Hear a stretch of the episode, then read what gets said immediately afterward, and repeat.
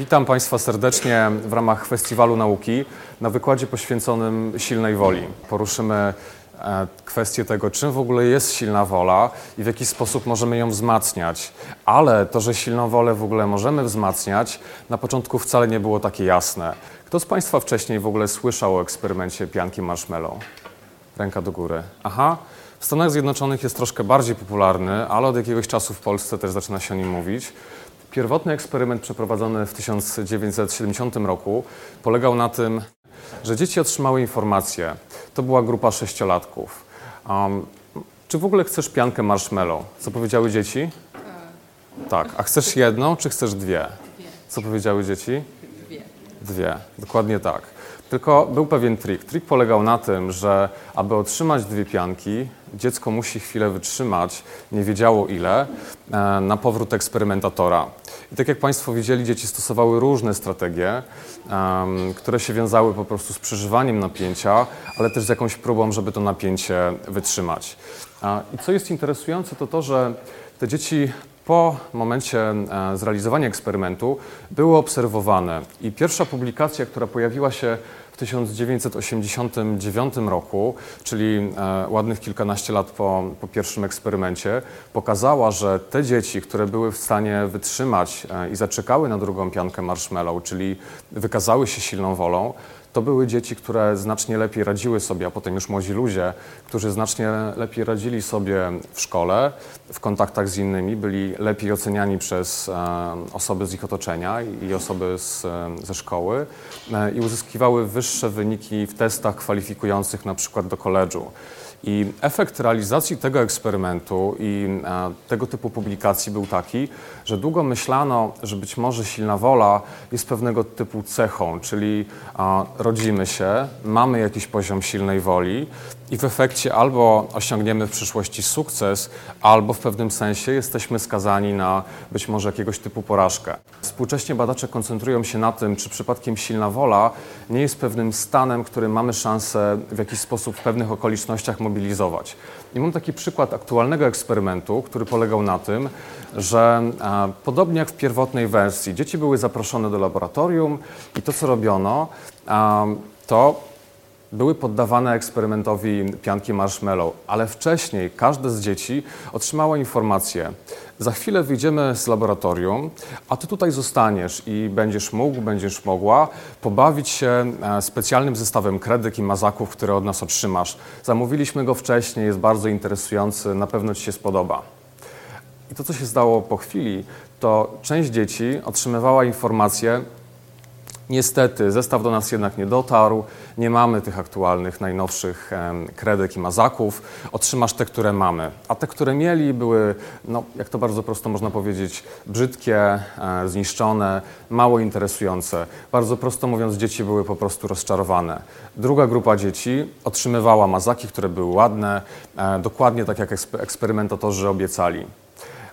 I na czym polegał eksperyment? Polegał na tym, że badacze chcieli sprawdzić, czy przypadkiem taka sytuacja, gdzie jakiegoś typu zawód, czyli taka relacja z otoczeniem, gdzie nie czujemy się pewni, czujemy, że w jakiś sposób nie możemy osobom z otoczenia zaufać, czy w jakiś sposób to nie będzie sprawiało, że silna wola będzie się zmieniała. Te dzieci, które były w kontakcie z eksperymentatorami, który nie był pewny, gdzie czuły się zawiedzione, to były dzieci, które w znacznie mniejszym stopniu były w stanie odroczyć tą gratyfikację, czyli generalnie kontakt z eksperymentatorem, który nie był kontaktem pewnym, nie był kontaktem zaufanym, to był taki kontakt, który sprawiał, że trudniej było dzieciom zachować silną wolę. W porównaniu z dziećmi, które miały takie poczucie, że są w kontakcie, który był zaufany. I zwróćcie Państwo uwagę, to była bardzo krótka interwencja, to była krótka, jednorazowa w zasadzie interakcja z drugim człowiekiem. Kolejny przykład to przykład mm, twarzy, które zostały tak zmodyfikowane, żeby budziły pewne emocje. I niech mi Państwo powiedzą, kto uważa, że to jest osoba godna zaufania. Takie pierwsze spojrzenie, pierwsza refleksja. Czy to jest osoba, której bym zaufał? Ta osoba? A ta trzecia? Trzecia najbardziej, jasne. A te twarze rzeczywiście celowo zostały zmodyfikowane, a zadanie polegało na tym, że części uczestnikom badania prezentowano pierwszą twarz i mówiono, czy gdyby ta osoba zaoferowała Ci 160 zł teraz, oczywiście przeliczyłem to z amerykańskich dolarów, 160 zł teraz albo 260 zł, jeśli poczekasz 70 dni, to co byś wybrał, wybrała? I tak było w każdym warunku. I efekt był taki, jak się Państwo być może domyślacie, że w przypadku prezentowania tej twarzy uczestnicy badania mieli znacznie większą gotowość, żeby czekać na tą większą kwotę dłuższy czas. Budziło się jakieś poczucie, że um, to środowisko, czy ta osoba, ten kontakt, który byłby tutaj związany z tą interakcją, byłby bezpieczniejszy. I dokładnie na tym to polega. Współcześnie koncentrujemy się na tym, że być może warunki środowiskowe, czy to, jakiego typu relacje Państwo macie z innymi osobami, one będą wpływały na to, czy tą silną wolę uda się w jakiś sposób e, zachować, czy ona się będzie po prostu zmniejszała. I kolejny przykład na grupie nastolatków to będzie przykład troszkę innej formy interwencji, która też stymuluje silną wolę. I on polegał na tym, uczestnicy zostali poproszeni, żeby przypomnieli sobie jakieś wydarzenie, za które czują się wdzięczni. I o to teraz Państwa poproszę. Niech Państwo pomyślą o jakimś takim szczególnym wydarzeniu, gdzie czuliście się Państwo wdzięczni, że ta sytuacja, to wydarzenie, ten kontakt w ogóle ma miejsce. I to jest chwila dla Was. Pomyślcie o tym pewnie z przeszłości. To były młode osoby. Być może z takiego subiektywnego odczucia Państwo macie e, wyobrażenie, że osoby młode generalnie mają troszkę większe trudności w zachowaniu samokontroli, więc bardzo ciekawa grupa. Po tym, po tym doświadczeniu, to co miało miejsce, to uczestnicy badania byli w sytuacji pewnego typu dylematu. Otrzymali informację, że na własność otrzymają około 40 złotych, albo 90 zł, jeśli poczekają jakiś czas.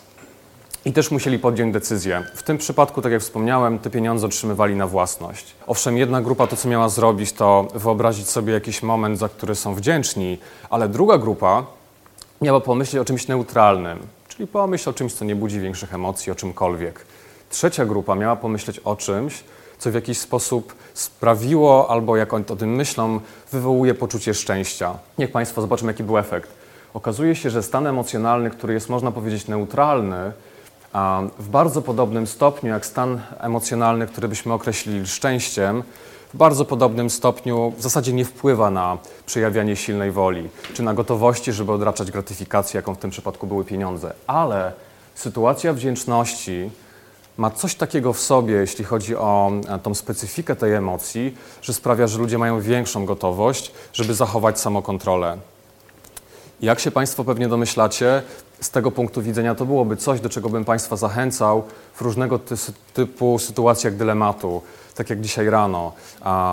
No z jednej strony chcę wstać na wykład, ale z drugiej strony chętnie zostałbym czy zostałabym w łóżku. Być może taka interwencja byłaby dla Państwa też wspierająca.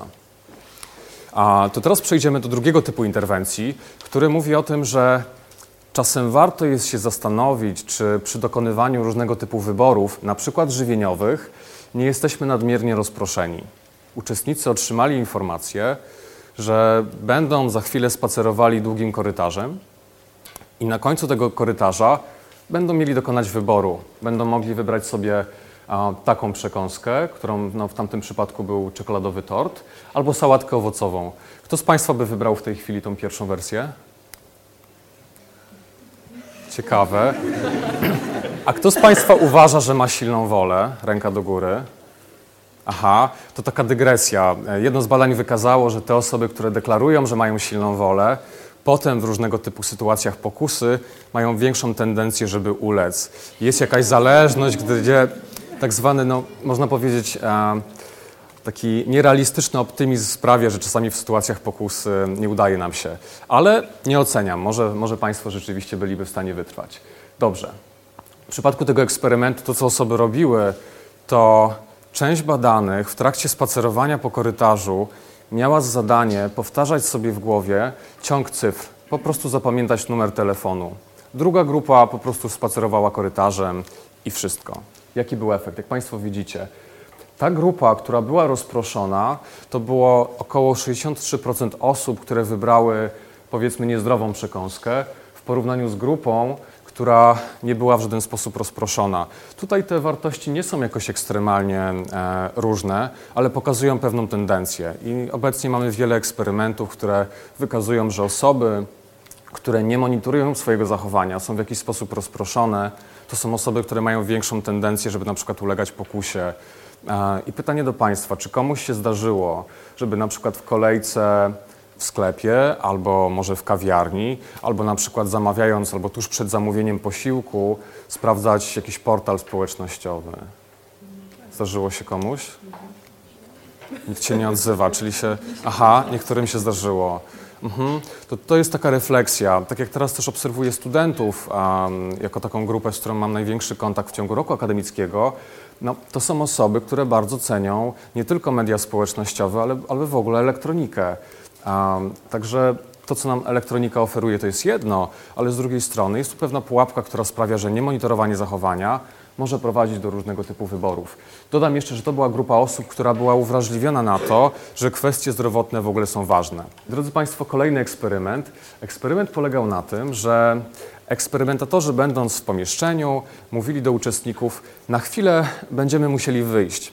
I jedna grupa otrzymywała kolejną informację, która brzmiała: Tak w ogóle to w pokoju jest jeszcze słodkie ciasto. I wychodzili. Druga grupa była proszona o to, żeby pomyślała sobie, jacy będą dumni wtedy, kiedy uda im się wytrwać i nie zjeść tego pysznego ciasta, które się znajduje w laboratorium. A trzecia grupa otrzymywała prośbę, aby wyobrazili sobie poczucie wstydu, no taki duży dyskomfort, który się może pojawić, jeśli ulegną pokusie. Jak Państwo widzicie, efekty były takie, że ta grupa, która budziła w sobie takie poczucie, że będę dumny, jeśli wytrwam, to była grupa, która w znacznie większej e, liczbie była w stanie wytrzymać i nie ulec pokusie w porównaniu z pozostałymi grupami. Jak Państwo popatrzycie tutaj, to okazuje się, że poczucie wstydu, czy jakiegoś typu zażenowania, wyobrażone, czy, czy takie autentyczne, faktyczne, ono może pogarszać sytuację jeszcze bardziej niż w ogóle brak jakiegokolwiek komentarza. I teraz pytanie i prośba o rękę do góry. Czy komuś z Państwa się zdarzyło w dobrej intencji powiedzieć do kogoś, może z najbliższego otoczenia, weź się w końcu za siebie, albo no, miałeś czy miałaś już nie palić, robisz to dalej. No, tak, to jest nasza intuicyjna próba wsparcia kogoś, ale przestrzegam, że ona może komplikować sytuację. Być może zdarzają się osoby, które po takim nieprzyjemnym komentarzu coś zrobią, ale tendencja jest troszkę inna. Powiedziałem teraz o innych, ale też e, Państwa samych na siebie uwrażliwiam, żeby raczej starać się budować sobie motywację poprzez poszukiwanie tego typu odczuć, a nie na odwrót. No dobrze, więc pytanie byłoby takie, czym w ogóle jest silna wola? I taką definicją, którą ja osobiście cenię najbardziej, jest definicja, która mówi o tym, że silna wola to jest taka zdolność do tego, żeby podejmować takie aktywności, takie działania, które są spójne z naszymi celami długoterminowymi, z naszymi wartościami, czy po prostu z tym, co jest dla nas ważne jako takie. Ale uwaga, druga część definicji mówi o tym, że podejmujemy te działania nawet wtedy, kiedy jest nam trudno, albo kiedy z jakiegoś powodu czujemy, że chce nam się w tej chwili czegoś innego. No i pytanie do Państwa, jakiego typu wyzwania przed Państwem stoją albo stały w ostatnim czasie, które się wiążą z silną wolą? Czyli co jest dla Państwa wyzwaniem w tym obszarze? Mam taką hipotezę, że osoby, które na taki wykład przyszły, to są osoby, które ten temat jakoś mają w doświadczeniu, czy w jakiś sposób wydaje się dla Was ważny. Więc poprosiłbym jakieś przykłady. Co dla Państwa było, czy jest? Sprzątanie, czyli taka potrzeba, żeby zmobilizować się i posprzątać może najbliższe na przykład otoczenie. Jasne. Co jeszcze? Oszczędzanie. Jasne. Mhm. Dieta, sport. Aha, super. I to były takie przykłady takich aktywności, które wymagają tak zwanej I will power, czyli takiej siły, żeby zmobilizować się do zrobienia czegoś. A jakieś inne? Aha, to kolejny przykład takiej potrzeby mobilizacji, żeby coś zrobić, jakiś efekt osiągnąć. Jasne. A czy ktoś ma takie doświadczenie, które się wiąże z tym, że trzeba się powstrzymać przed czymś, tak jak z eksperymentów, które pokazywałem przed chwilą? Aha, żeby nie wydawać, żeby nie jeść słodyczy. Jasne. Coś jeszcze?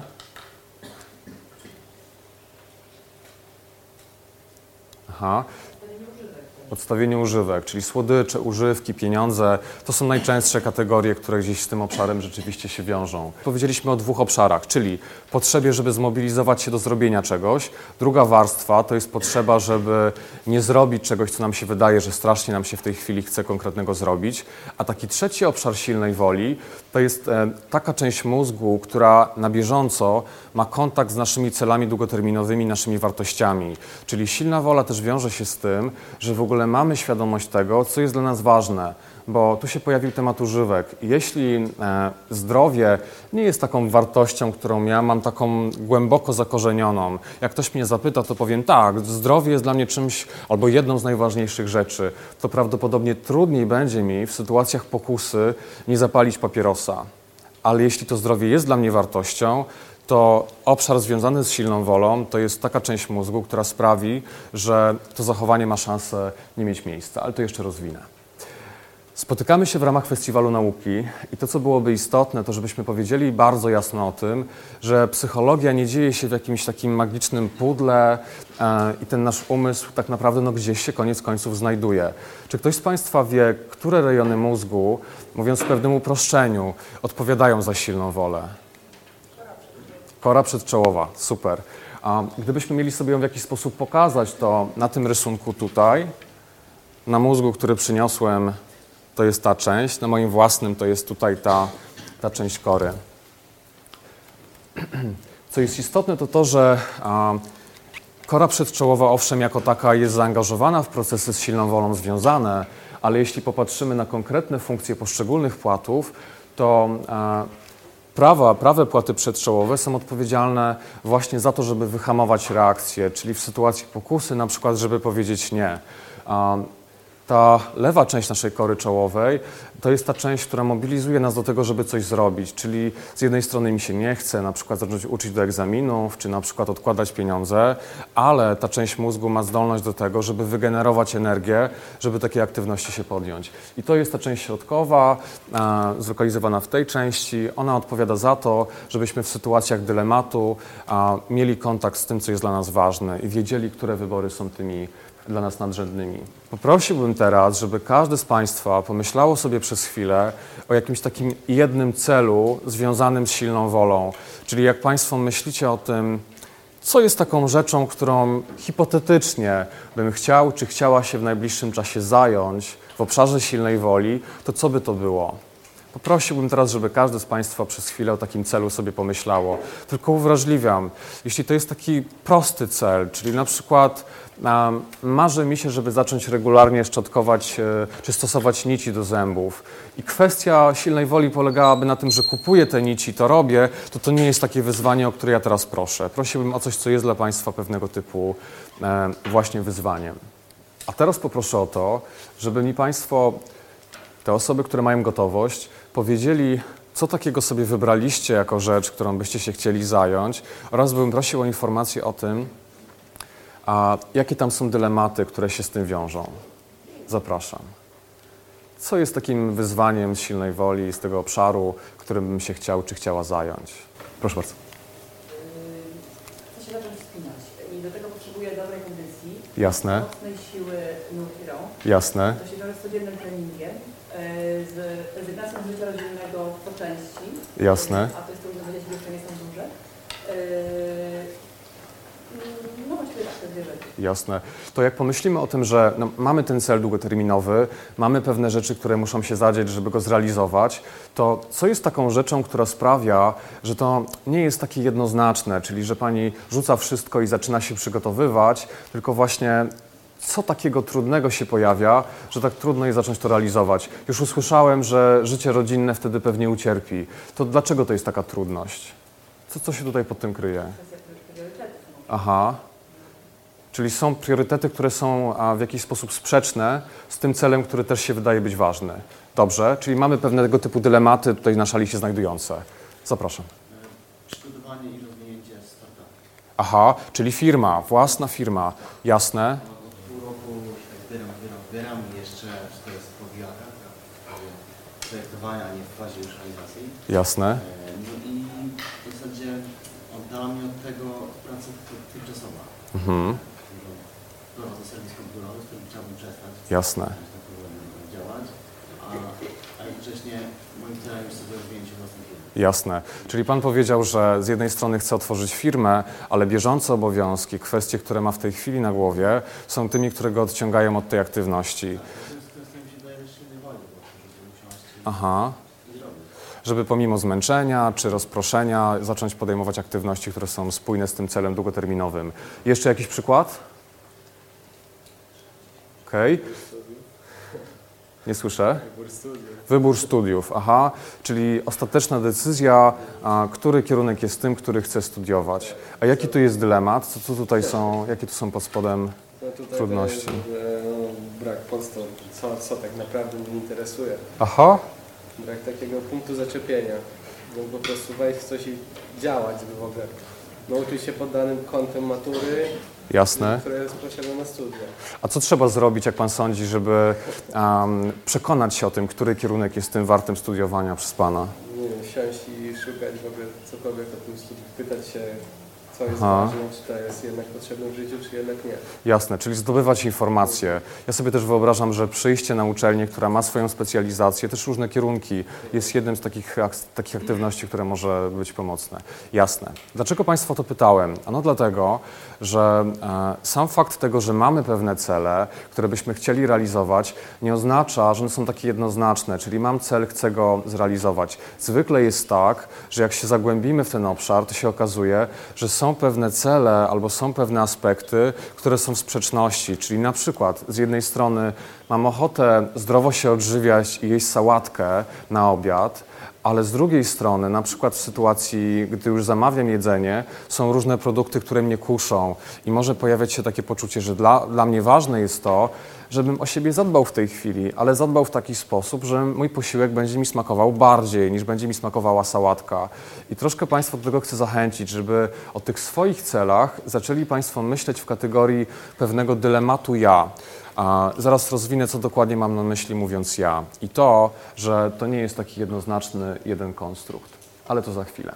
Przez lata wiele badań w obszarze silnej woli koncentrowało się na tak zwanym modelu mięśnia, który mówił o tym, że jeśli w ciągu dnia używamy naszej silnej woli, to z czasem jest nam coraz trudniej zachować na przykład samokontrolę. I takie przykłady to na przykład sytuacje, gdzie ludzie wykonywali jakieś aktywności wymagające dużej koncentracji, a potem musieli podjąć decyzję. Podejmowali decyzję, czy zjem coś, co byłoby raczej zdrowe, czy byłoby znacznie bardziej z ich punktu widzenia smaczne niż ten drugi posiłek. Inny przykład to jest ściskanie e, po prostu urządzenia, które służy do tego, żeby ćwiczyć mięśnie ręki. Okazuje się, że jeśli osoby przez jakiś czas trenują w ten sposób, to potem w kolejnych zadaniach wymagających silnej woli, na przykład utrzymania koncentracji, jest im po prostu trudniej, bo w jakiś sposób już zaangażowały zasoby z silną wolą związane. Inny przykład to jest trzymanie ręki w bardzo zimnej wodzie, na granicy e, bezpieczeństwa, czyli już w tak zimnej wodzie, że po prostu osoby odczuwają ból.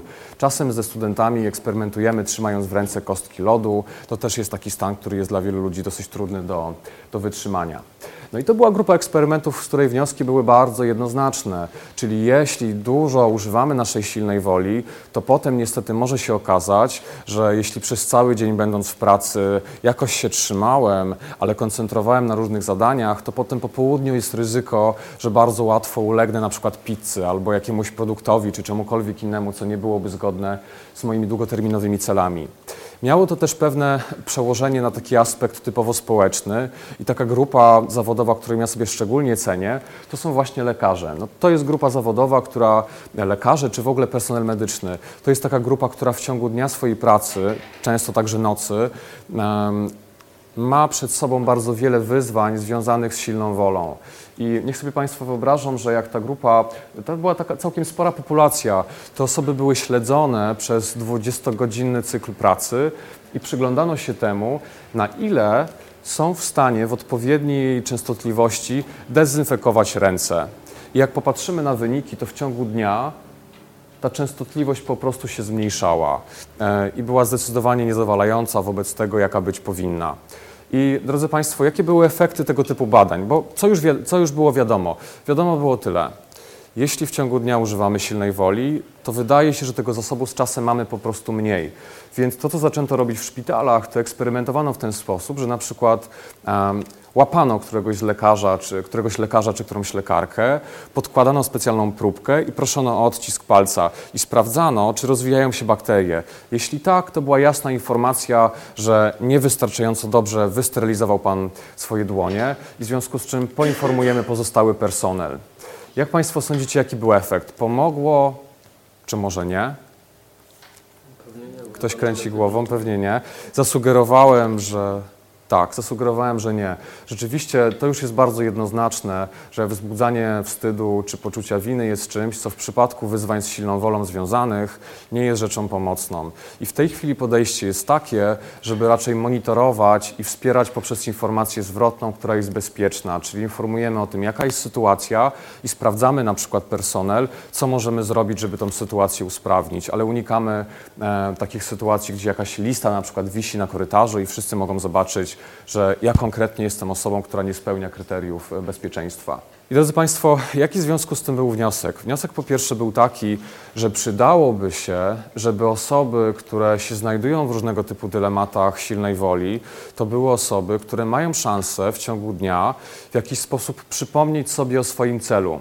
I na przykładzie e, obszaru medycznego tej chwili lekarze w bardzo wielu miejscach, w placówkach służby zdrowia, mają przyrządy służące temu, żeby zdezynfekować ręce. Mają też wiele przypominajek. Czyli cel jest taki, po pierwsze, ponieważ, tak jak wspomniałem, takim dużym wyzwaniem jest to, że kiedy nie monitorujemy naszego zachowania, to w efekcie możemy reagować tym drugim systemem mózgu, czyli takim systemem, który mówi o tym, że teraz chcemy sprawić sobie przyjemność. Więc po pierwsze potrzebujemy przypominacza. To jest akurat taki przykład amerykański, e, który jak się Państwo przyjrzycie, może nie, nie wszyscy widzą, mówi bardzo prosto. Spalaj kalorie, nie elektryczność. Idź schodami. Idea była taka, jeśli w pobliżu windy na przykład umieścimy ludziom taki, e, taki znacznik, to on będzie bardzo jasno informował te osoby szczególnie, dla których ważna jest kwestia zdrowia fizycznego, że jedną z możliwych opcji jest w tej chwili przejście pieszo. I rzeczywiście badania wskazują na to, że tego typu przypominacze, jeśli tylko jednocześnie mamy szansę realizacji, bo gdyby było tak, że to miał, byłoby e, ustawione w miejscu, gdzie na przykład schodami nie można wejść do góry, no to nie działałoby. I moja prośba byłaby teraz taka, żeby Państwo w odniesieniu do celu, który sobie sformułowaliście, pomyśleli o tym, w jaki sposób w swoim miejscu zamieszkania możecie jakoś ten cel zaimplementować w swoje, e, w swoje środowisko. Ja podam taki przykład od jednej ze studentek, która e, za cel postawiła sobie, żeby w ciągu tygodnia pomiędzy zajęciami jeść dużo sałatek. I to, co zrobiła, narysowała sobie jakąś tam e, odręczną sałatkę i napisała jedz sałatę i przykleiła w pobliżu wyjścia z mieszkania. Jak deklarowała później, było to dosyć skuteczne i rzeczywiście w ciągu dnia, już po, samym przypomnieniu sobie o tym celu rano, znacznie częściej jadła coś, co było zielone, ale po kilku dniach jej partner dopisał e, ręcznie informację zjedzmy kebaba. I efekt był taki, Efekt był taki, że rzeczywiście przez kolejne dni jedli troszeczkę inaczej. No to można na przykład właśnie postawić go przy szafce nocnej, zawsze jak idę spać. Jasne. Nie potrzebuję już rąk, żeby cokolwiek innego robić, mogę nim nasmarować ręce. Tylko e, właśnie miałem od razu, jeśli mogę pytanie. Pewnie. Bo, e, akurat ten przykład z kremem jest na o tyle dobry, że zawsze znajduje się tylko przy szafce nocnej i tylko jak idę spać, e, widzę ten krem. Tak. Natomiast jeśli będę go widział cały dzień, na przykład będzie teczka leżąca, która ma mi o czymś przypomnieć na biurku, to jeśli po pięciu, siedmiu, trzech dniach, nie wiem, stracę jakby, w sensie ona tam będzie leżeć, już to będzie e, część krajobrazu. Bardzo trafny argument, oczywiście. Ja tutaj, drodzy Państwo, to bardzo jasno też podkreślam, że pierwszy krok to jest umieścić cel, stworzyć możliwości i monitorować, czyli nawet jeśli do tej teczki ja się przyzwyczaję, to jeśli na przykład um, ustawię sobie jakieś przypomnienie w telefonie, które co jakiś czas będzie informowało mnie o tym, czy ćwiczę albo czy robię coś konkretnego, to w ten sposób mam szansę tego aspektu też um, uniknąć. I idziemy dalej. Jak popatrzymy na różne eksperymenty, które dotyczyły właśnie silnej woli jako mięśnia, to e, okazywało się, że osoby, które miały różnego typu cele, ale były proszone o wykonywanie drobnych interwencji. Jeden przykład był taki, że osoby, które miały permanentny bałagan w mieszkaniu, były proszone o to, żeby raz w tygodniu podjąć jeden konkretny krok, który się wiązał z posprzątaniem mieszkania. I podam Państwu przykład. Pierwszego tygodnia mieli za zadanie codziennie otwierać szafę e, i dotykać wszystkich rzeczy, które w niej leżą. Tyle. I krok po kroku robili coraz więcej. Okazało się, że po pewnym czasie te osoby, wszystkie, to mieszkanie posprzątały w porównaniu z tymi, które nie miały żadnej interwencji. A jedyne, co mieli zrobić, to po dwóch czy trzech tygodniach to mieszkanie po prostu wysprzątać. Inny przykład to jest zwracanie uwagi na postawę. Okazuje się, że w ramach eksperymentu te osoby, które były proszone, żeby przez dwa tygodnie zwracać uwagę na to, w jaki sposób siedzą, w jaki sposób chodzą, to były osoby, które potem spontanicznie wprowadzały różnego typu korzystne zmiany w ich życiu. Unikanie przeklinania to jest inny przykład, czyli te osoby, które miały tendencję, żeby przeklinać, miały za zadanie po prostu starać się tego przeklinania unikać. Okazywało się później, że wprowadzały znacznie więcej zmian, których wcześniej im się wprowadzić nie udało. I ostatni przykład to jest używanie niedominującej ręki, czyli jeśli jestem praworęczny, to przez kilka tygodni mam za zadanie używać drugiej ręki. Jaki był efekt? Efekt był taki, że te osoby też wprowadzały znacznie więcej zmian. Jak Państwo sądzicie, dlaczego tego typu dziwne zadania, ja w ogóle celowo, ponieważ jednym z takich zadań, tak jak wspomniałem, jest właśnie ściskanie specjalnego urządzenia, to Je puszczę, żeby Państwo trochę się mogli rozproszyć, a też przy okazji zobaczyć, jak bardzo prosta jest to interwencja, która po dwóch tygodniach była skuteczna. Jak Państwo sądzicie, dlaczego typu, tego typu aktywności mogły jakoś ogólnie wpływać potem na naszą silną wolę? Co tu się działo? Nie słyszę? Aktywizacja. Aha. Aha. Czyli pojawia się pewna mobilizacja. Ja to troszkę przeniosę na taki aspekt już bardziej neurologiczny i powiem tak. Ta metafora silnej woli jako mięśnia zaczęła w którymś momencie być traktowana dosłownie, czyli okazało się, że jeśli my regularnie w jakiś sposób używamy naszej silnej woli, to po prostu generalnie staje się bardziej efektywna i z czasem stajemy się bardziej skuteczni w różnego typu zadaniach. Hipoteza byłaby też taka, że być może te osoby, które wykonywały różnego typu zadania, po prostu stawały się bardziej świadome i bardziej monitorujące swoje zachowanie. Czyli nagle, jeśli jest tak, że ja takim urządzeniem przez dwa tygodnie regularnie staram się ćwiczyć, to może coś takiego się we mnie zadziało, że generalnie zwracam uwagę na to, w jaki sposób się zachowuję. I to, byłby też jeden z, to byłaby też jedna z rzeczy, która jest pomocna. Super.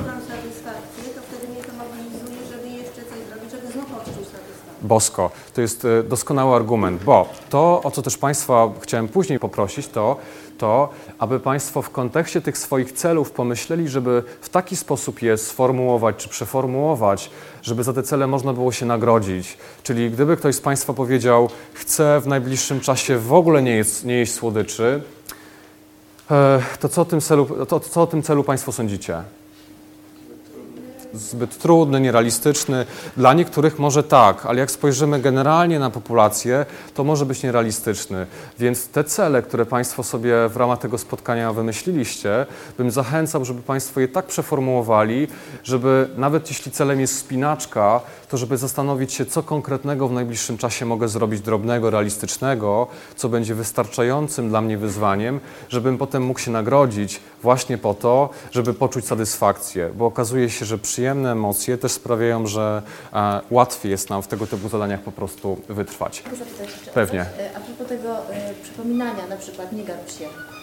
Bo ja mam taki właśnie no, osobisty przykład, że mam syna, który się właśnie garbi bardzo i wciąż mi się to mówi, nie garb się, nie garb się. To będzie to I ja się, no właśnie, ja się obawiam tego efektu negatywnego, tak, że, że po prostu dziecko będzie miało poczucie, że ono robi ciągle coś źle, tak? Jasne. Wie pan, no chodzi o, to, o, o tą, tą To jest też bardzo prze- przesadę w drugą stronę, tak? Pewnie. Nie ma efektów y, ubocznych. To jest bardzo trafny przykład, bo a, on też się wiąże z tym, że po pierwsze, jeśli jest tak, że ja kogoś poproszę, przypomnij mi co tydzień, żebym odłożył jakąś sumę pieniędzy, albo przypomnij mi, żebym stał prosto, to w efekcie troszkę outsourcuję moją silną wolę. A, czyli przydałoby się, żebym to ja znalazł takie środki, poprzez które ja sam się będę mobilizował do zmiany, ale nie zawsze taka możliwość jest. Więc jeśli już kogoś mobilizować do zmiany, to w taki sposób, żeby nie, bu- nie, budzić, nie budzić wstydu czy poczucia winy. E, no to jest pewna, pewna, pewna też refleksja. Ja chciałam zapytać, żeby i postawić. Oczywiście ktoś, kto próbuje y, z silną wolę swoją wzmacniać, musi chcieć y, tego, prawda? Bo oczywiście mówienie komuś, kto, komu tak naprawdę cel jest obojętny, to, to na przykład nie wiem, dziecku w pokój, y, nie, nie, nie doprowadzi do, do, do celu, dlatego że tak naprawdę nie jest to w motywacji dziecka.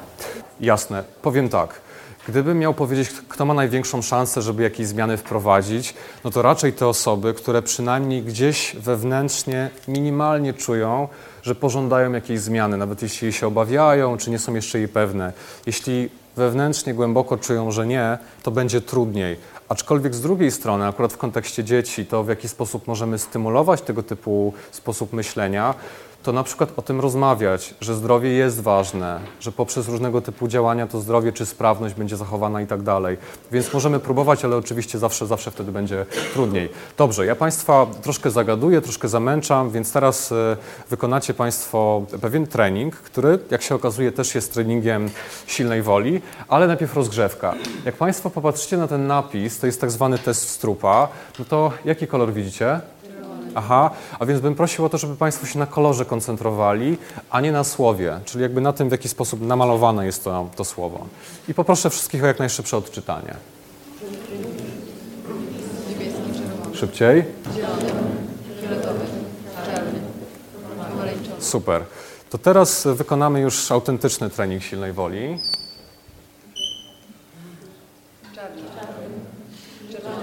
Szybciej. Bla, bla, bla, bla. Aha. Aha. Troszkę trudniej, prawda? Okazuje się, że e, czytanie jest dla nas tak naturalne i tak strasznie ważne, że jeśli nagle ktoś nam się skaże, każe skoncentrować na czymś innym, jak na przykład kolor słów, to po prostu siły woli wymaga to, żebyśmy byli w stanie to słowo e, nie odczytać, a raczej powiedzieć, jakiego typu jest koloru. E, I co wykazują badania? Ano wykazują, że jeśli przez dwa tygodnie osoby przez 5 minut dziennie wykonują tego typu zadanie, to generalnie ich siła woli też się zwiększa, potem w różnego typu zadaniach, które tej silnej woli wymagają. I jak ja po raz pierwszy przeczytałem o tych, o tych wynikach badań, to to, co zrobiłem, to umieściłem sobie w mieszkaniu po prostu e, ramkę z wydrukowanym testem strupa i co jakiś czas ćwiczyłem, czego do Państwa też po dzisiejszym spotkaniu zachęcam. Łatwo jest to sobie w Wordzie po prostu zrobić. Kolejny eksperyment, który się wiązał właśnie ze ściskaniem czegoś, co miało wyćwiczyć naszą rękę, polegał na tym, że e, całkiem spora grupa ludzi przez dwa tygodnie miała za zadanie ćwiczyć ściskając właśnie e, ręką specjalne urządzenie, które Państwu e, przekazałem oraz powstrzymywać się od jedzenia słodyczy. Czyli informacja była generalnie taka, staraj się po prostu unikać słodyczy. I co się okazało? Okazało się, że to w ogóle, o czym nie wspomniałem, była grupa osób, która chciała rzucić palenie, ale im się nie udawało. I efekt był taki, że po takiej dwutygodniowej interwencji um, 12% osób z grupy kontrolnej nie paliło, czyli część osób przestało palić się przez miesiąc, część osób paliło. Natomiast jeśli chodzi o grupę, która wykonywała trening, to to była znacznie większa grupa osób, która była w stanie oprzeć się pokusie i nawet czas załamania u tych osób, które się załamały i zaczęły palić, był po prostu dłuższy. Osoby, które wykonywały wcześniej trening, średnio po 12 dniach ulegały papierosom. E, I proszę zwrócić uwagę, że to po pierwsze była bardzo prosta interwencja i w ogóle nie związana z celem, czyli osoby, które chciały rzucić palenie, robiły coś, co nie było z tym celem związane. I powiem Państwu, bardzo praktyczne jest to, żeby te zadania, które wykonujemy w ramach rozwoju silnej woli, były z tym celem związane. Czyli jeśli na przykład e, to, co chcę zrobić, to jeść więcej zdrowych, że powiedzmy korzystnych produktów, nie wiem, zielonych, to dobrze by było, żeby mój trening silnej woli był w jakiś sposób z tym związany, a więc na przykład, żebym codziennie dokładał sobie do obiadu troszkę więcej warzyw, nie wiem, łyżkę więcej, e, łychę więcej sałatki e, niż do tej pory. Czyli drobna interwencja, ale sprawiająca, że potrzebuję się w jakiś sposób zmobilizować. E, I teraz Państwo będę prosił o to, żeby Państwo sobie dla samych siebie wymyślili jakąś formę treningu silnej woli, ale najpierw zrobimy to wspólnie.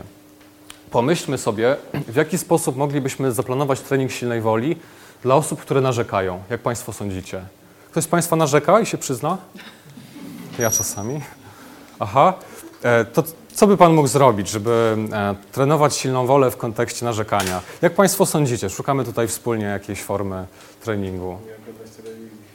Aha, czyli jeśli zorientuję się, że po obejrzeniu na przykład em, codziennych informacji zaczynam narzekać, to to, co mogę zrobić, to tej telewizji nie oglądać. Tylko troszkę się obawiam, że w ten sposób pracujemy raczej z nawykami, a nie z silną wolą, bo to nie wymaga mojej mobilizacji. Chyba, że wyłączenie telewizora wymaga jakiegoś typu mobilizacji, wtedy jak najbardziej. Co jeszcze? Dużo pomyśleć, zanim się wypowie.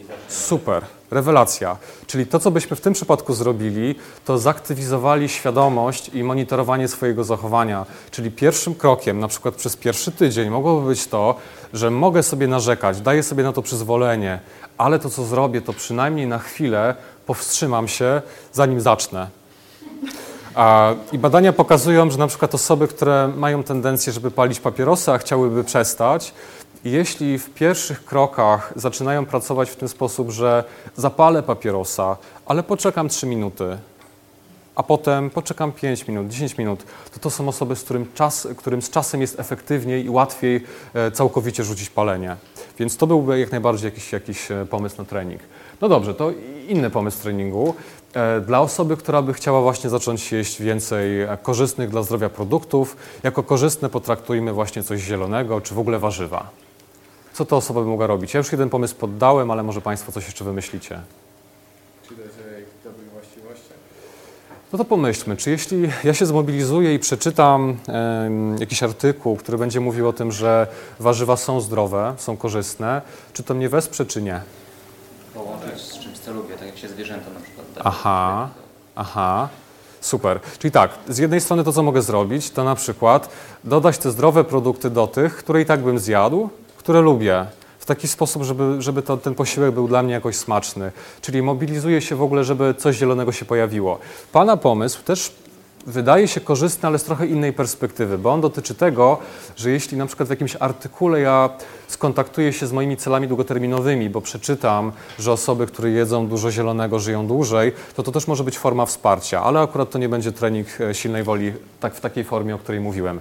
No dobrze, to teraz bym prosił, żeby ktoś z Państwa, a raczej żeby Państwo wszyscy pomyśleli o swoich wyzwaniach i pomyśleli przez chwilę, jakiego typu trening sobie sami możecie zaproponować. A jeśli ktoś ma swój cel, ale nie wie, jaki trening wybrać, to zachęcam, żeby się podzielić na forum, to poszukamy jakiegoś typu rozwiązania. To zależałoby mi na tym, żeby Państwo po spotkaniu ze mną a, mieli szansę na to, żeby jakąś zmianę postarać się zacząć realizować, nawet drobnymi krokami. To może być coś naprawdę bardzo, bardzo drobnego. Czy ktoś ma swój cel, a się waha? Jaki, jaki trening mógłby sobie wybrać? Nie jeść wieczorem. Nie jeść wieczorem. Mhm. A od której godziny? 17.43. No właśnie. Celowo dopytałem, dlatego że to z perspektywy mojej wiedzy jest akurat niekorzystne dla zdrowia, ale może w pewnych sytuacjach y, jacyś specjaliści mogą taką interwencję doradzić.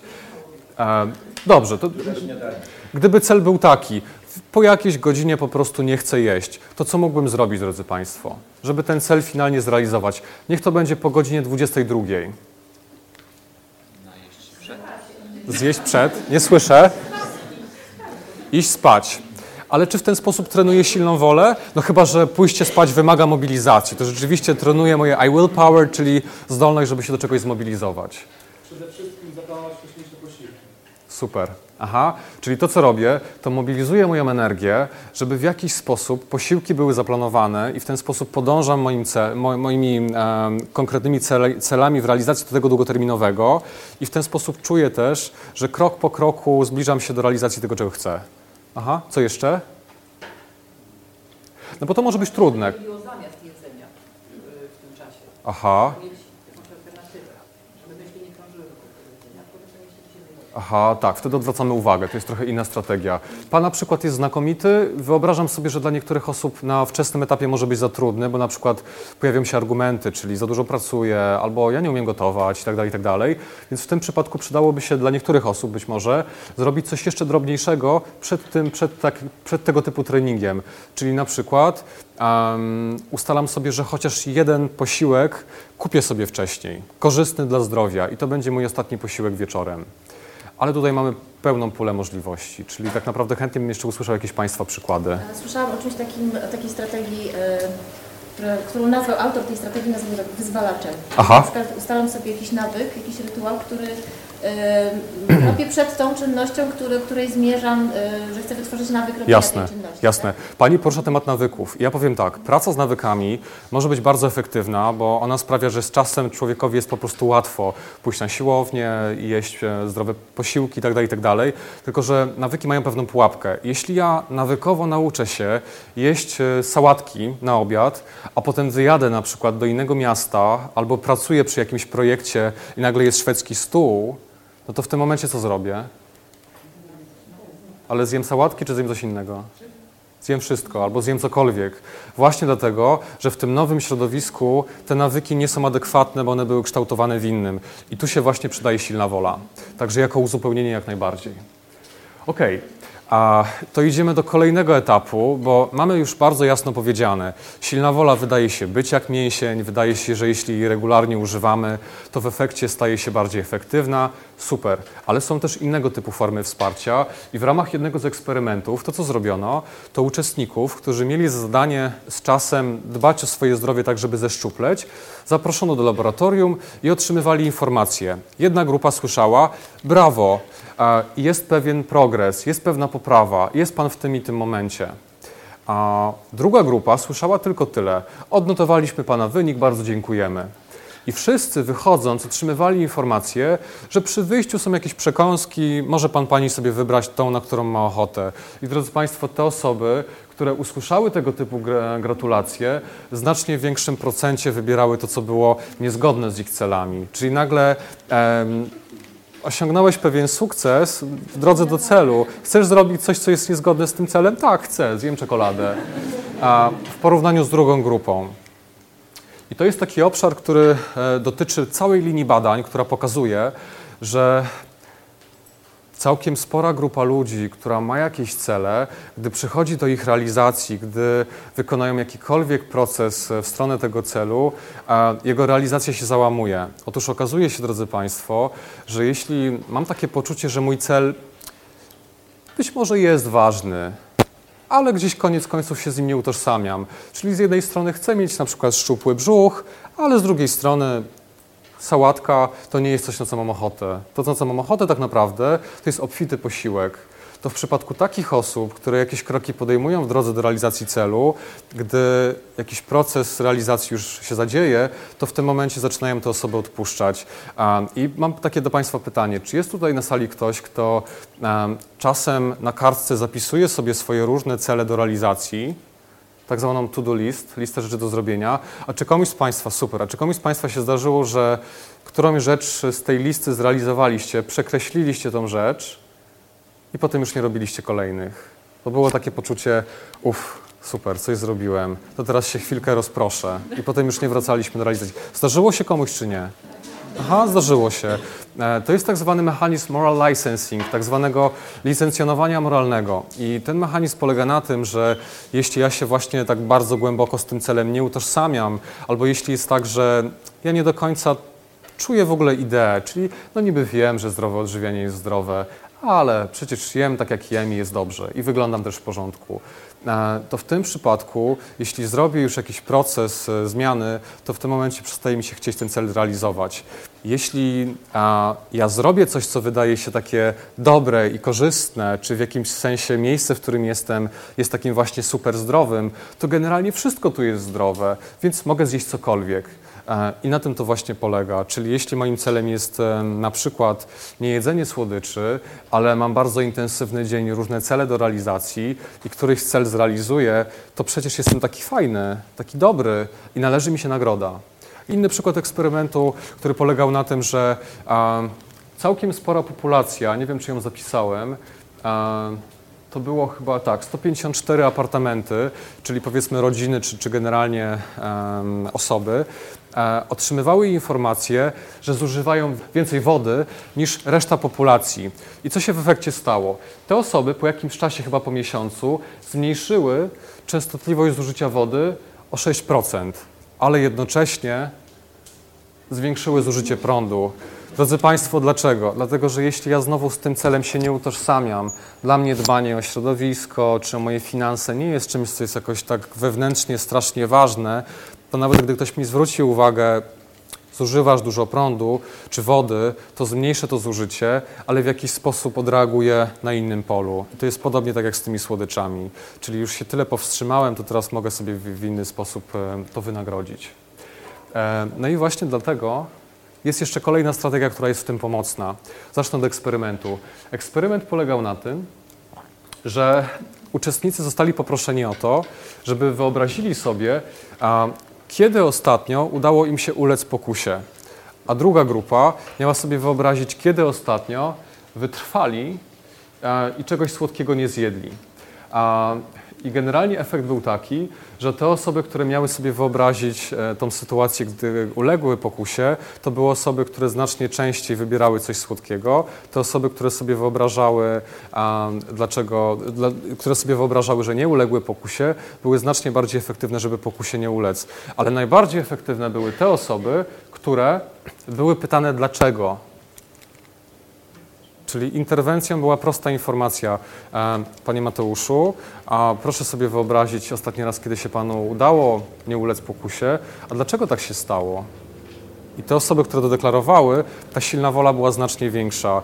E, I niech, niech teraz Państwo to do swoich celów odniosą, czyli w różnych sytuacjach pokusy, gdy na przykład jestem w kolejce e, i chcę kupić kawę, ale kusi mnie coś słodkiego, jeśli pomyślę sobie, dlaczego dla mnie ważne jest to, żeby nie jeść dużo słodyczy, prawdopodobnie znacznie łatwiej będzie mi nie ulec. To jest po prostu łatwiejsza zdolność do tego, żeby się skontaktować z moimi wartościami, czy z czymś, co długofalowo jest dla mnie w jakiś sposób istotne. Państwo pamiętacie tę sytuację, ten przykład eksperymentu, gdzie mówiłem, że osoby wybierały po informacji o tym, jaki postęp uzyskały, wybierały sałatkę owocową albo coś e, słodkiego.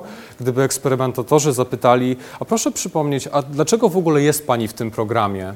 Zmiany stylu życia, to prawdopodobnie te liczby by się odwróciły i te osoby po takim pytaniu nie ulegałyby czemuś słodkiemu. I te osoby, które e, wśród nas może są, które pracują w kontakcie z pacjentami czy z jakimiś osobami, które jakieś zmiany chcą wprowadzać, to to jest bardzo dobre pytanie, żeby po prostu weryfikować, co się kryje pod spodem.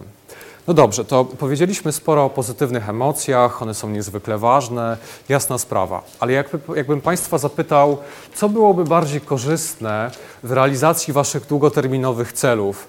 E, czy wyobrażać sobie sukces, czy wyobrażać sobie ewentualną porażkę? Kto uważa, że bardziej by Państwu pomogło wyobrażanie sobie sukcesu? Ręka do góry.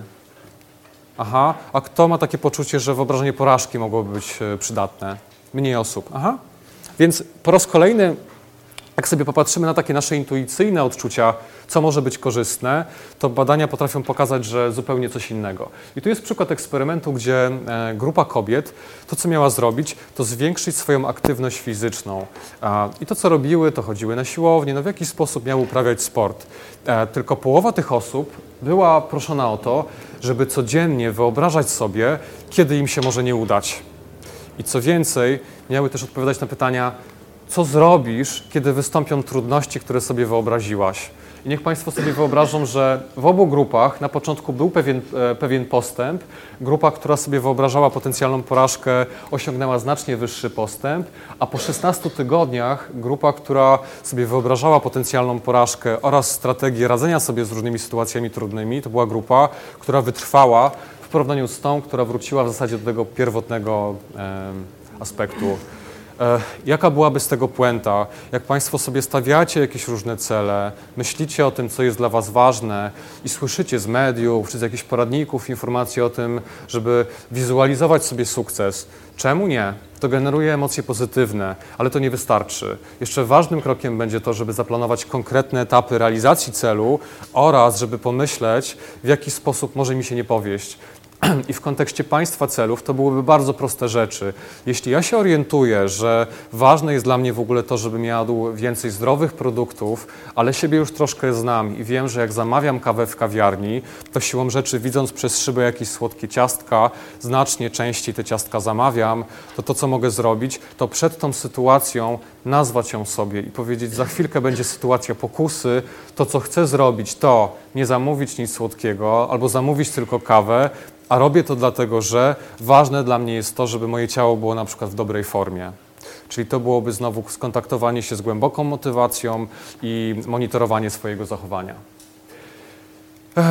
Kolejny bardzo ważny aspekt to to, że nie żyjemy, drodzy Państwo, w próżni. Żyjemy w kontakcie z innymi ludźmi i ci inni ludzie na nas oddziałują. I badania pokazują, że jeśli w Państwa grupie otoczenia jakieś osoby wprowadzają niekorzystne zmiany, to też Państwo się stajecie bardziej narażeni na to, żeby sami wprowadzić niekorzystne zmiany. Jeśli ktoś wprowadza zmiany korzystne, to i Państwo macie większą szansę, żeby zmiany korzystne także wprowadzić. Ale właśnie w związku z tym można tym zarządzać. Um, I taki przykład eksperymentu pokazał to, że te osoby, które w ramach programu zmiany masy ciała uczestniczyły w tym programie z kimś bliskim, z kimś najbliższym, z kimś, z kim się przyjaźniły albo z kimś z rodziny, to była grupa ludzi, która była znacznie większa w efektywności e, realizacji swoich celów niż grupa, która poddała się tej realizacji indywidualnie. Ja powiem tak. Nie chcę Państwa zachęcać, żeby wszelkiego typu wyzwania związane z silną wolą wykonywać z kimś, bo to też jest pewien znak zapytania i pewna pułapka. Jeśli komuś braknie mobilizacji, no to jest ryzyko, że i mnie w większym stopniu braknie, niż gdybym to robił sam. Ale ważne jest to, że jeśli na przykład Państwo żyjecie w gronie najbliższych, a, którzy lubią słodycze, a Państwo tych słodyczy chcecie nie jeść, to by się przydała jakaś forma wsparcia. Na przykład taka, żeby tak jak e, partner mojej studentki napisał jej na kartce zjedzmy kebaba, żeby coś takiego nie miało miejsca. Albo żeby w jakiś sposób tą najbliższą osobę zaangażować w zmianę. I takim Dobrym przykładem byłoby też to, że jeśli ktoś z Państwa chce na przykład, pojawił się wcześniej temat dzieci, chce wywrzeć taki wpływ na silną wolę swoich dzieci, żeby jadły coś e, bardziej zielonego na przykład, to by się przydało, żebyśmy sami jedli dużo zielonego. W ten sposób e, ten wpływ społeczny jest taki, że te osoby też zaczynają jeść e, bardziej, bardziej korzystnie. I teraz bym poprosił, żeby Państwo przez chwilę też sobie o tych swoich celach pomyśleli i też popatrzyli na to, czy w jakiś sposób wsparcie innych osób jest możliwe w kontekście realizacji Państwa celów. Tutaj Pani podała przykład wspinaczki. Ja się zastanawiam, być może tak, być może nie. Czy udałoby się kogoś z rodziny zaangażować? No pewnie nie we wspinaczkę, ale na przykład w jakąś formę aktywności e, ruchowej czy sportowej, żeby gdzieś te, te cele były jakoś też e, minimalnym stopniu przynajmniej spójne z tymi Pani długoterminowymi. Pierwszym krokiem e, w drodze do rozwoju silnej woli jest to, żeby w ogóle zdawać sobie z tego sprawę, że jest takie wewnętrzne współzawodnictwo, czyli z jednej strony my możemy mieć takie poczucie, że są pewne rzeczy dla nas ważne, ale z drugiej strony pewne cele bieżące czy potrzeby mogą z tymi celami długoterminowymi nie współgrać, więc zawsze w tej sytuacji dylematu jesteśmy. E, I mówię o tym dlatego, że czasem słyszę od ludzi takie komentarze, które na przykład brzmią e, ja jestem w ogóle leniwy czy leniwa. Zawsze wtedy uwrażliwiam, że to, nie jest tak, że jesteśmy tacy albo inni. Po prostu mózg przerzuca się na różnego typu stany, stany. Jak Państwo zobaczyli na przykładzie tych interwencji, poprzez pewne drobne zmiany w środowisku i inne potrafimy przejść w ten system działania, gdzie jesteśmy w stanie zachować silną wolę. Kolejny krok to jest wzmacniać mięsień silnej woli, czyli robić różne rzeczy, czasami może niezwiązane z, naszą, z naszym konkretnym celem do realizacji, ale często też warto byłoby robić te związane, które sprawiają, że nasza silna wola się generalnie zwiększa. Czyli jeśli chcę przebiec maraton, to przydałoby się, żebym zaczął od czegoś drobnego i na przykład co jakiś czas robił brzuszki na przestrzeni wielu miesięcy może się uda. Na to wskazują przynajmniej badania. Zwiększać siłę chcę, czyli sprawdzać, co jest dla mnie głęboką, długoterminową wartością. Jeśli zdrowie, to w sytuacji dylematu będzie mi po prostu łatwiej. I tu jest to pytanie, które Państwu, e, które państwo widzieli na slajdzie. Dlaczego? Dlaczego ja to w ogóle robię? Po co mi to jest? Ono wydaje się sprawiać, że ludziom jest, jest, jest po prostu łatwiej tolerować dyskomfort. Teraz już wiemy współcześnie, że i w kontekście silnej woli, i w kontekście radzenia sobie ze stresem, najbardziej efektywną rzeczą jest to, żeby uczyć się akceptować to, co się w nas pojawia, nasze, nasze odczucia, nasze żądze, nasze potrzeby. Wtedy radzimy sobie po prostu efektywniej. Kolejna rzecz to mieć kontakt ze swoim przyszłym ja. E, nie mamy czasu, żeby ten obszar badań w zakresie silnej woli teraz rozwinąć, ale powiem Państwu tylko tyle, że badania pokazują, że te osoby, które myślą o, myśląc o sobie w, z przyszłości, na przykład za 30-40 lat, mają takie poczucie, że Ja z przyszłości to jest mi ktoś bliski. To nie jest mi ktoś obcy, czy ktoś, jak jak o tej sobie myślę, to mi się robi jakoś nieprzyjemnie. To to są osoby, które mają większą silną wolę, żeby dbać o siebie tu i teraz i robić takie rzeczy, które zdrowiu na przykład sprzyjają.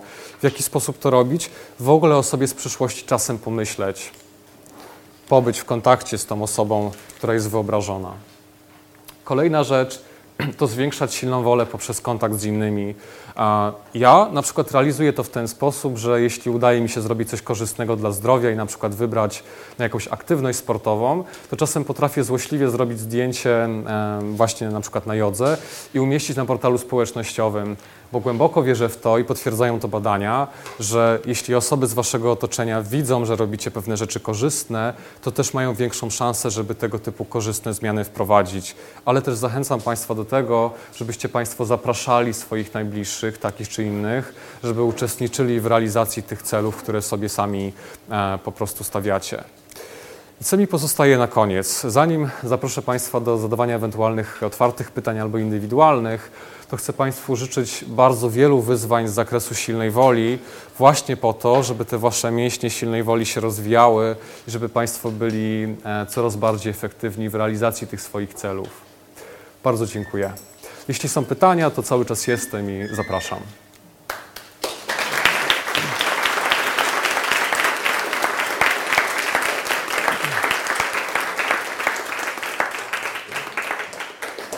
Śmiało. Ja mam pytanie, y, jak, jak y, wychowawcy, nauczyciele i rodzice mogą y, wspomagać rozwój silnej woli u nastolatków, Aha. y, którzy się uczą, zwłaszcza w aspekcie nauki. Znaczy rozumiem, że te, te wszystkie y, reguły się odnoszą do tej sytuacji, ale, ale to jest specyficzna sytuacja. Jasne. E, Powiem tak, te interwencje absolutnie są uniwersalne i można je implikować także w kontakcie z młodymi osobami. Kilka w ogóle, tak jak pokazywałem, było wykonanych na osobach pomiędzy 18 a 23 rokiem życia, więc też, e, też w miarę młodych. Zdecydowanie. Z drugiej strony, e, ja bym powiedział tak, e, rzeczywiście bardzo ważnym aspektem jest to, żeby te osoby, które są jakąś formą autorytetu dla młodych ludzi, ten autorytet budowały. Czyli jeśli celem wychowawcy jest to, żeby młode osoby uprawiały aktywność fizyczną, no to by się przydało, żeby stwarzał takie warunki, że ta aktywność fizyczna może mieć miejsce, czyli żeby w ramach, nie wiem, wycieczek klasowych, które jeśli w ogóle mają miejsce, to żeby ta aktywność była zaplanowana, żeby nauczyciel też brał w, e, udział w tej aktywności. Z drugiej strony, żeby z młodymi ludźmi po prostu rozmawiać, czyli pytać ich o to, czy to jest dla nich ważne, jeśli tak, to dlaczego to jest dla nich ważne. Dla mnie zaskoczeniem było to, że w zeszłym roku miałem w liceach e, kilkanaście prelekcji z zakresu ale tylko wspominałem o obszarze silnej woli i młodzi ludzie byli bardzo zainteresowani, mieli ogromną gotowość, żeby o tym obszarze rozmawiać. Więc ja bym powiedział tak, jest troszkę literatury, która pokazuje spektrum interwencji i to raczej byłaby kwestia pewnej kreatywności nauczyciela, w jaki sposób te obszary implementować. E, Na przykład e, też spotkałem się z taką opinią na, w Stanach Zjednoczonych na Uniwersytecie Stanforda, że przydałoby się, żeby w ogóle w programie studiów a, był ten obszar nie studiów, tylko edukacji w szkole, był ten obszar zaimplementowany. I w ostatnim czasie ktoś mi wysłał rozpiskę zajęć szkolnych w Wietnamie i tam się znajdowały zajęcia z tak zwanego obszaru uważności. Uważność czy ośmiotygodniowe treningi uważności to jest taki trening, który rozwija zdolność do tego, żeby zwracać uwagę na tu i teraz, czyli też jedna z interwencji, o której ja tutaj mówiłem, czyli monitorowanie swojego zachowania. Także kwestia kreatywności, tak, tak bym to ujął, i bycia też autorytetem. A czy y, można, wychowując dzieci, czy dużo złego można zrobić w zakresie silnej woli? Znaczy, co można zepsuć? W jaki sposób rodzice i, i, i nauczyciele mogą spowodować, że dziecko y, za, za, zamyka tę, tę swoją y, silną wolę? Czy że, że po prostu ma słabszą wolę Aha. Aha, no ja bym to tak bardzo ogólnie zebrał, mówiąc tak. Niech Państwo. Bardziej naciskamy, bo są, Aha. to tak trochę działa, przepraszam, może tak trochę nie na temat powiem, ale że czasem jest tak, że właśnie im bardziej ktoś naciska, tak, tym, tym większy opór jest, tak? Czyli tak, wskazał. Nie generować emocji negatywnych, czyli nie mówić to. motywację wewnętrzną właśnie, to co mówi koleżanka, się wydaje, że właśnie to jest No bo no nie możemy nastolatkowi narzucić jakiś, no nawet tym autorytetem swoim, no to, że ja będę, no bo Pan podał przykład sportu, tak? A tu Jasne. koleżanka temat nauki, tak? Pewnie. No ja jako mama y, będę uczyć czytać książki, to nie powiedziałam, znaczy no działam Jasne. motywująco, tak, na dziecko, ale chcę, żeby on się na uczył matematyki, a ja czytam coś z psychologii, załóżmy, tak? Jasne. No on musi chcieć po prostu, jak to, no nie wiem, czy to się da w ogóle Aha. zrobić fizycznie, tak? Czyli na przykład w ogóle z nim o tym rozmawiać. No, my mówimy o tym, co my byśmy chcieli w sobie Pewnie. zmienić, tak? Ale jeżeli chcemy mieć wpływ na kogoś, no to tak jakby wk- wkraczamy już w obszar jego osobowości i tego, co on chce. Tak, to ja przerwę i zapytam tak, a czy zdarzyło się Państwu w, w Państwa życiu, że mieliście poczucie, że jakiś przedmiot polubiliście dlatego, że nauczyciel był wyjątkowy? Jasna sprawa. I z czego to wynikało? No pewnie nie tylko z wyjątkowości przedmiotu, ale z tego, że nauczyciel was szanował, że was pytał o zdanie, że dawał wam pewne wyzwania, czyli z bycia w takim kontakcie jak w przypadku tego testu pianki, gdzie eksperymentator okazywał się godnym zaufania, czyli budowania autentycznej relacji, bezpiecznej, jako nauczyciel z, z młodym człowiekiem, czy jako rodzic. Z drugiej strony, tak bym ten, ten obszar też poruszył, że e, poruszyłem temat tolerancji dyskomfortu. No, niech Państwo na to popatrzą. Jeśli jestem nauczycielem, który sam nie toleruje dyskomfortu, łatwo się irytuje, czy na przykład uczniowie widzą mnie, że w przerwach gdzieś biegnę nie wiem, w pokoju socjalnym i popalam papierosy, czy w jakiś sposób w ogóle sytuacje trudne są, e, sprawiają, że sobie z nimi radzę nie tak, jak być może bym chciał, no to w efekcie czego uczę osoby z otoczenia? No uczę tego, że tolerowanie dyskomfortu e, w moim przypadku przebiega tak, że albo próbuję to w jakiś sposób zagłuszyć, na przykład zajadając, albo emocjonalnie reaguję, jestem nieprzyjemny i tak dalej. W ten sposób też budujemy silną wolę lub jej braku innych osób. Także to, to też w ten sposób bym potraktował. Przede wszystkim też nie wzbudzać e, takiego, mm, negatywnych emocji u dzieci, tak? czyli takiego poczucia wstydu. Jasne. A jeśli negatywne emocje się pojawią, bo na przykład coś się stało i nie wiem, dziecko płacze czy przeżywa, to takim ważnym krokiem jest też to, żeby usłyszało, że to jak się czujesz jest w porządku. Że, że, ma, że ma prawo ci być smutno, albo że to, co się stało, widzę, że wzbudziło w tobie emocje, ale nie ma w tym nic złego. W ten sposób też taka akceptacja tych emocji sprawia, że one przestają być tak intensywne. Ja nie mówiłem o eksperymencie, w którym e, uczestnicy byli w taki sposób poddani manipulacji eksperymentalnej, że pomimo tego, że się odchudzali, musieli, mieli zadanie zjeść słodkie, słodkie ciastka, potem wypić szklankę wody. E, I część uczestników eksperymentu słyszała taki komentarz. Drodzy Państwo, wiemy z doświadczenia, że te osoby, które realizują jakiś zdrowy styl życia, a potem się złamią, w którymś momencie czują wstyd. Niepotrzebnie, to naturalne. W ramach procesu zmiany każdy ma prawo czasem zrobić coś, co nie jest zgodne z jego celami. I efekt był taki, że te osoby, które były w ten sposób wsparte, w 40% były bardziej efektywne w tym, żeby w kolejnym zadaniu nie ulec y, pokusie. I to jest tak zwane common humanity, takie pokazanie, że pewne reakcje są naturalne, że jesteśmy ludźmi. Tak teraz też pracują dietetycy, no, różne osoby, które wspierają swoich pacjentów. Po prostu mówią o tym, że kryzys ma prawo przyjść. E, pytanie jest takie, co zrobimy, gdy się pojawi? Czy coś jeszcze? A jak to jest ten ba- balans, to bo z jednej strony trenować silną wolę, a z drugiej strony sam pan powiedział, że ona się męczy, tak? Jasne. Jeśli ją jakby trenujemy, to y, możemy jakoś nie przetrenować ją osłabić. Aha, cały dylemat będzie taki, że jeśli ja któregoś dnia podejmę się takich zadań, że będę już tak zmęczony, że potem moja kontrola będzie bardzo słaba, to będzie problem. Ale ja Państwu pokazałem drobne interwencje, czyli nagle chcę uprawiać sport, ale mogę zacząć od tego, że będę regularnie robił brzuszki. Z czasem ten mięsień siły woli, czy płaty przedczołowe będą bardziej efektywne i będę bardziej wydajny. E, Do czego bym generalnie zachęcał, żeby trenować, trenować, trenować e, i nie traktować tego jako pewnego typu wymówkę, czyli dzisiaj już zjem coś słodkiego, bo przecież miałem taki ciężki dzień. A jeśli będzie ciężko, to szukać tego, co jest moją głęboką, war- głęboką wartością pod spodem, tak? Czyli już ledwo się trzymam, już nie mogę wytrwać. Ale po co ja to w ogóle robię? U niektórych osób, jak było widać w tych eksperymentach, to było wystarczające wsparcie, żeby się udało. A czy, y, czy tak, y, taka też jak y, chodzenie późno spać, właściwie rano spać y, i no, tam wiadomo, y, rzeczy na Facebooku i Tak. tak dalej, sieci y, i do, do, dochodzi do sytuacji, w której już nawet jak y, chce się osoba położyć wcześniej spać, to nie jest w stanie zasnąć. Czy tutaj chodzi o cel, o trenowanie silnej woli, czy tutaj już chodzi o to, że organizm jest biologicznie przestawiony ten zegar biologiczny organizmu i Aha. Właśnie tutaj właściwie co? Co, co w tej sytuacji? To drugie wydaje się być bardziej trafne, bo rzeczywiście jest tak, że po pewnym czasie, jeśli rozregulujemy zegar biologiczny, no to takie nawykowe reakcje będą takie, że ciało nas będzie wybudzało albo będzie miało trudność w zaśnięciu. Ja pani tylko to tak sformułuję jako taki pewien klucz do poszukania. E, Jest tak zwany obszar higieny snu i ta higiena snu wiąże się z pewnymi rzeczami, które należy robić, żeby ta jakość snu była jak najwyższa. Dla osób, które mają trudność z zasypianiem, czy w ogóle jakieś problemy ze snem, mamy to szczęście, że w Warszawie e, w Instytucie Psychiatrii i Neurologii jest specjalny oddział, który wspiera osoby, które mają problemy ze snem. Więc nie będę przegadywał, bo to jest temat na, na inny wykład, ale odsyłam. Jeśli jest taka potrzeba, bo są trudności ze snem, to mamy w Warszawie miejsce, gdzie bezpłatnie można uzyskać adekwatne wsparcie. E, Silna wola w kontekście snu ma takie znaczenie, że badania pokazały, że u osób, które są niewyspane, ich mózgi pracują w takim, trub, w takim trybie, że jest im trudniej zachować samokontrolę. Więc pod tym względem ma to związek, jak najbardziej tak. Em, także im dłużej śpimy, tym wydaje się, że jesteśmy bardziej efektywni w tym, żeby e, nie ulec pokusie, albo żeby się zmobilizować, by zrobić coś, co, czego by nam się normalnie na nie chciało. To jeśli są jeszcze jakieś pytania, to zapraszam indywidualnie. Bardzo dziękuję i życzę dużo silnej woli.